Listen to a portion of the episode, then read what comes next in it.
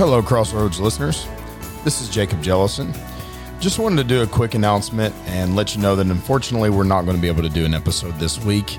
Uh, I know that not all of our listeners have social media where they can see this announcement, and so I wanted to do one on our main podcast.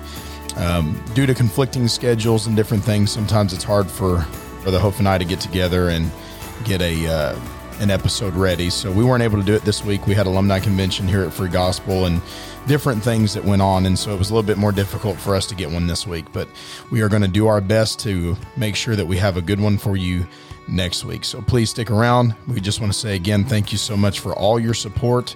And uh, if you want something to listen to this week, check out the uh, messages from Alumni Convention on the school's Mixlr account.